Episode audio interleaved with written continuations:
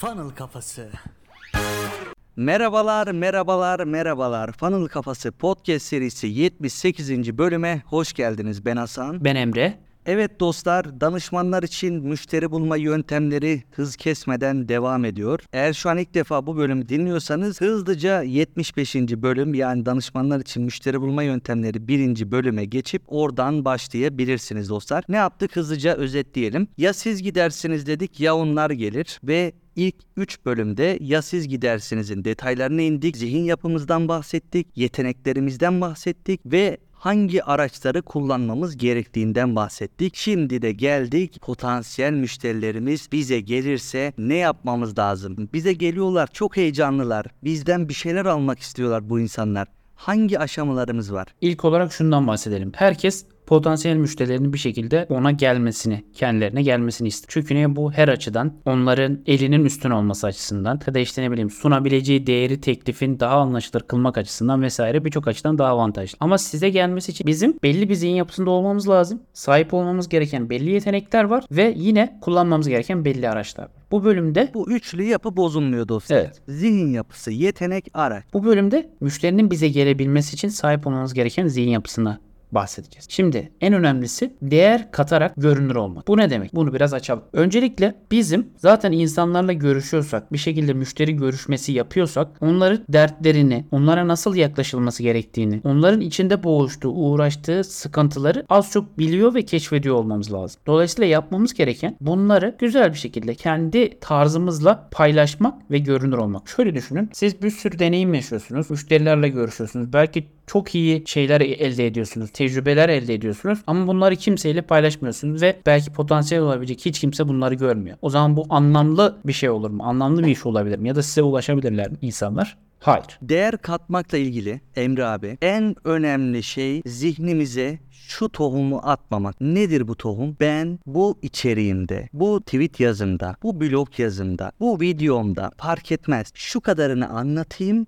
Geri kalanını da danışmanlık hizmeti verince anlatırım. Geri kalanını da ürün ya da hizmetimi satın alırsa anlatırım. Bu tohum zihninize girdiği anda emin olun insanlara hiçbir şekilde değer katamazsınız. 101 seviyesinde kalırsınız. Sonrasında da hani tabirime maruz görün ağlarsınız dostlar. Niye insanlar bana gelmiyor diye ağlarsınız. O yüzden henüz yolun başındayken veya ortalardayken artık neredeyseniz bu tohum ekildiyse bunu doğrudan atın ve insanlara para el değiştirmeden her zaman dediğimiz tabirde olduğu gibi para el değiştirmeden yani size herhangi bir ödeme yapmadan bu insan ona katabileceğiniz değeri katın. Bizim podcastlerimizde falan kuruyoruz canlı yayınlarda o kadar bölüm yaptık ve hiçbir zaman ulan bunu da burada anlatmayalım eğitimde anlatırız demedik. Her şeyi verdik. Burada şunu unutmuyoruz. Biz insanlara ne kadar fazla değer katarsak katalım onlar her zaman daha fazlasını isteyecek. O yüzden katacağınız değerde kendinizi kısıtlamayın ve insanlara bu aynı zamanda da nedir Emre abi biliyorsun diğerlerinden ayrışmak. Piyasa zaten 101'cilerle dolu. O yüzden katabileceğiniz değeri maksimumda tutun ve istikrarlı bir şekilde üretmeye gayret edin dostlar. Evet burada önemli bir şey üretirken sahip olmanız gereken önemli bir şey de herkeste şöyle bloklar, şöyle engelleyici zihin yapıları oluyor. Bunu çoğu kişi yaşıyordur. Benim fikirlerimin ne önemi var? İnsanlara bu anlattıklarım bir değer katacak mı? Zaten bunu herkes biliyordur. Zaten insanlar işte sağda solda okusa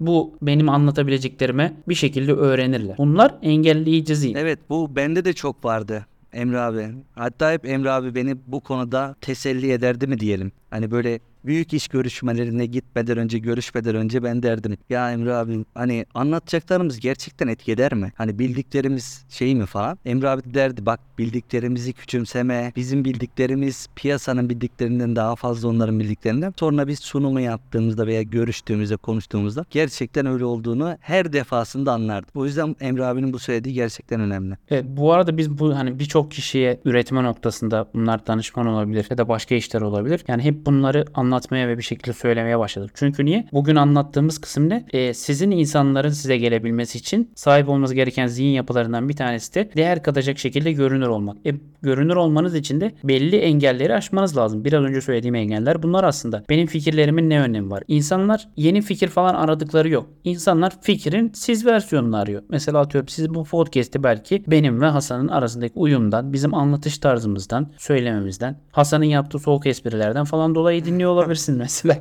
تمام Evet Emre abi bunu şey diye dile getirmiştik ya. Olayın sencesini istiyor bu insanlar. Evet aynen sen versiyonunu. Hani bu beni çok rahatlatmıştı yani. Sencesini. Ben bu bilginin sencesi için sana geldim. Zaten var evet. internette var. Her yerde var. Yine önemli engellerden bir tanesinden daha bahsedelim. İnsanlara bu anlattıklarım nasıl değer katacak? Bu da bir soru işareti. Herkes diyor ki işte acaba bu anlattıklarım nasıl değer katacak? Burada çok basit bir şey var. Her zaman düşünmemiz gereken şu. Sosyal medyada da bu böyle, hayatta da bu böyle, işte ne bileyim kendi sosyal ortamınızda da bu böyle. Her zaman bir alanla ilgili sizden geride, sizle eşit ve sizin ilerinizde insanlar olacak. Siz sosyal medyada paylaştığınızda zaten belli bir süre görünür olduğunuzda herhangi bir mecrada durum şuna dönüyor. Sizi sizle aynı seviyede ya da sizden daha geride insanlar takip ediyor. Dolayısıyla sizin anlattığınız her şey onlar için bir değer olmaya başlıyor. Çünkü siz yolu yürümüşsünüz. Mesela sen 100 tane görüşme yapmışsın. Adam hiç görüşme yapmamış. Sen 100 görüşmede edindiğin tecrübeden ufak ufak parçalar bile paylaşıyorsun. Ya da yaşadığın sıkıntıları paylaşıyorsun. Ne bileyim işte kendi hayatındaki iniş çıkışları. Bu da önemli husus. Kendi hayatındaki iniş çıkışları paylaşıyorsun. Adam yaşamamış onları. Ve dolayısıyla evet bunlar kıymetli seni takip ediyor. Sahip olmamız gereken ikinci zihin yapısı da bu. Her zaman bizim bizle aynı noktada ve bizden geride insanlar olduğunu ve bizi takip eden kitlenin de muhtemelen bunlar olacağını bilerek paylaşmaktan çekinmeyeceğiz. Zaten böyle gerçekten karakterli ve vizyonlu bir insansa bu şey anlattığım olay sizden daha çok bilenden bahsediyorum. O da size saygı duyacak. Sizi takip edip size saygı duyacaktır. Evet bu aşamada bu bilgileri paylaşman çok iyi. Bu noktadan başlaman gerçekten iyi. Yeni başlamış bir kişi olmana rağmen şunları bilmen çok değerli. O yüzden burada kesinlikle kendinizi değer katmak hususunda sınırlamayın dostlar. Şimdi değer katacağız. Evet bir de bunun hangi yüzü var? Görünür olma yüzü var. Görünür olmazsanız e, nereye gidecek bu değerler? Kendi kendinize yazacaksınız. Kendi kendinize videolar çekeceksiniz. Görünür olma hususunda neler demek istersin Emre abi? Burada hemen kısaca çok iyi bir örnek olduğu için bir hikaye anlatayım. Emrah işte bizim Twitter'da belki görüyorsunuzdur bizi takip eden herkesin denk geliyordur. Emrah Bilaloğlu. Emrah işte hani Facebook konusunda deneyimli ve bir sürü e, yere de danışmanlık veren bir güzel bir arkadaş öyle diyeyim yani arkadaşımız. Ha, Emrah'a ben hep şey söylüyordum. Bir, belki bir buçuk sene falan söyledim yani. Dedim ki bak sen Facebook konusundaki bu bilgilerini paylaş. Bunlar hem insanlar bunlara değer verir hem de hani müşteri bulma kesinlikle imkanın potansiyelini arttırırız. Ya abi nasıl olacak şöyle mi böyle mi tamam abi paylaşacağım planlayacağım falan filan. Neyse Emrah bir paylaştı. Twitter'da 1000 takipçiyken 2 tane müşteri kazandı. Bakın danışmanlar için bunun ne kadar önemli olduğunu bahsediyorum. 1000 takipçi. Normalde insanlar şeyi düşünür. Herkesin kafasında şey var yani. Ya işte takipçi sayısı çok önemli. Bizi umursamıyorlar falan filan. Beni hatırlayanlar yani eski Twitter'dan Hasan'ın da ilk takipçi zamanlarını hatırlayanlar vardı. Bizim hiç takipçimiz yokken bile biz sürekli paylaşıyorduk yani. Yani 100-200 takipçimiz bile varken hatta ben sıfırdan başladım yani. Hasan da sıfırdan başladı. O zaman bile paylaşıyorduk. Dolayısıyla görünür olmak yani acaba buradan bir şey olur mu vesaire buradan bir şey gelir mi? Acaba benim bu anlattıklarım kıymetli mi değerli mi? O aşamadan o safhadan çıkıp bir paylaşın. Belki dediğim gibi yani 500 bin takipçiyken bile müşteri kazanmaya başlayabilirsiniz. Ki zaten oyunu değiştiren şey bu oluyor. Bu, bu bölümün en başında ne dedik? Çoğu insan zaten müşterinin kendisine gelmesini ister. Çünkü bu her açıdan onun için bir üstünlüktür. Burada şöyle de bir durum var. İki olay anlatacağım. Birincisi yeni başladığımız dönemlerde ben dedim ki her gün bir tane değer katan video çekeceğim. Ama her gün. Bunu iki ay boyunca devam ettirdim. 60 tane içerik. Bir müşterimiz oradan gelmişti hatırlarsan Emre abi. Şey demişti. Ya böyle geçerken bakıyorum funnel, funnel, funnel, funnel kafası, funnel kafası. En son durdum dedim ki ya bir videosunu izleyeyim. Sürekli videosu karşıma çıkıyor. İzlemiş ve değer alıp bize gelmişti mesela. Ama ne yazıktır ki o da beni ağlatan müşterimizdi.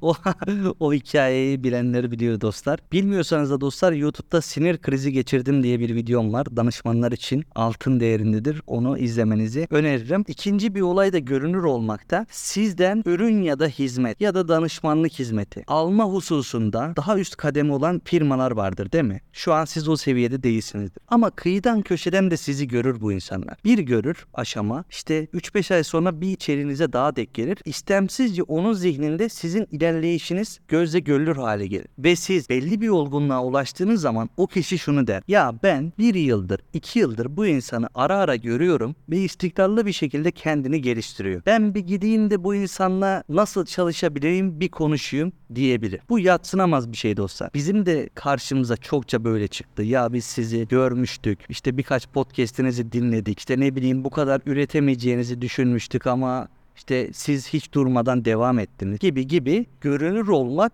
ilerleyen dönemlerde de o asıl arzu ettiğiniz müşterilere gitme yolunda sizin önünüzü inanılmaz derecede açacaktır. Yola çıkarken beklentileri de iyi yönetmek lazım. Yani danışmanlık verdiğiniz alana, sektöre, işte ne bileyim hitap ettiğiniz kitleye göre çok fazla insana ulaşmak, ne bileyim viral olmak, 10 bin takipçiye sahip olmak, 20 bin takipçiye sahip olmak gibi şeyleri, hedefleri de henüz daha önünüz açılmamışken kendinize koyup kendinizi boş boşuna kısıtlamayın, sınırlamayın. Çünkü dediğim gibi belki de siz kendi alanınızda 500 bin takipçiye sahipken bile bir sürü müşteri edinebilirsiniz. Bunun farkında olmak lazım. Yani sosyal medya oyunu biraz şöyle bir oyun. Dışarıdan insanları gördüğümüz ve evet bu kadar fazla takipçi var. Ben de gideyim ve takipçiye fazla takipçiye sahip olayım falan filan gibi böyle belki de kendimizi amansız anlamsız beklentiler içerisine soktuğumuz bir mecra bir oyun. O yüzden beklentilerinizi doğru belirleyin. Yani bizim yaptığımız gibi biz bu işe başlarken ya bunun da yani çok fazla insana ulaşması gibi bir beklentimiz yoktu. E dedik ki biz kendimize limit koyuyoruz. En az 2 yıl bu işlerde üreteceğiz. Kime ulaşır kime ulaşmaz. Bir sürü insana ulaştı. Bakın şu an siz dinliyorsunuz. Her ay 4000-5000 insan dinliyor Fan Kafası Podcast serisini. Dolayısıyla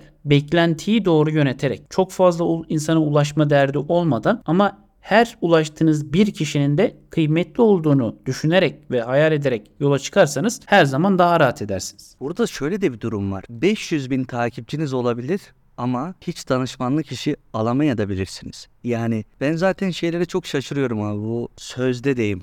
Öyle tabirler var ya. Sözde Instagram uzmanları hani işte 10 bin izlenme nasıl yaparsın? 100 bin görüntülenme bir Reels'ta nasıl yaparsınız falan. Yani böyle bir şeye ihtiyacımız yok. Biz şöyle bir şey söyleyelim. Biz biliyorsunuz ki butik bir ekibiz Emre abiyle ben. Hani böyle 20 kişinin 30 kişinin hadi 15 kişinin her neyse çalıştığı danışmanlık şirketlerinden çok daha fazla net karımız vardır. Ciroları bizden fazla olabilir ama giderleri de daha fazla. Hani olay bu değil. 20 kişilik bir şirketiz. 30 olay bunların hiçbirisi değil. Evet O yüzden buna dikkat edin dostlar. Emre abinin söyledikleri gerçekten çok önemli. performansı ve efektifliği karıştırmamak lazım. Bir tanesi performans. Performans kriterlerine her zaman bakılmaz ama efektiflik kriterlerine işte karlılık gibi, Hasan dediği gibi ulaşıp etki ettiğin insan sayısı gibi. Yani bir dijital pazarlama danışmanı için belki 5000 insana dokunmak çok büyük etkidir. Yani çok çok aşırı yüksek bir etkidir. Dolayısıyla bunları beklentileri iyi yönetmek lazım. Yani bu bölümde müşterinin size gelmesi için hatta geldikten sonraki süreçleri de yönetebilmek için sahip olmanız gereken zihin yapılarını böylece anlatmış olduk. O zaman burada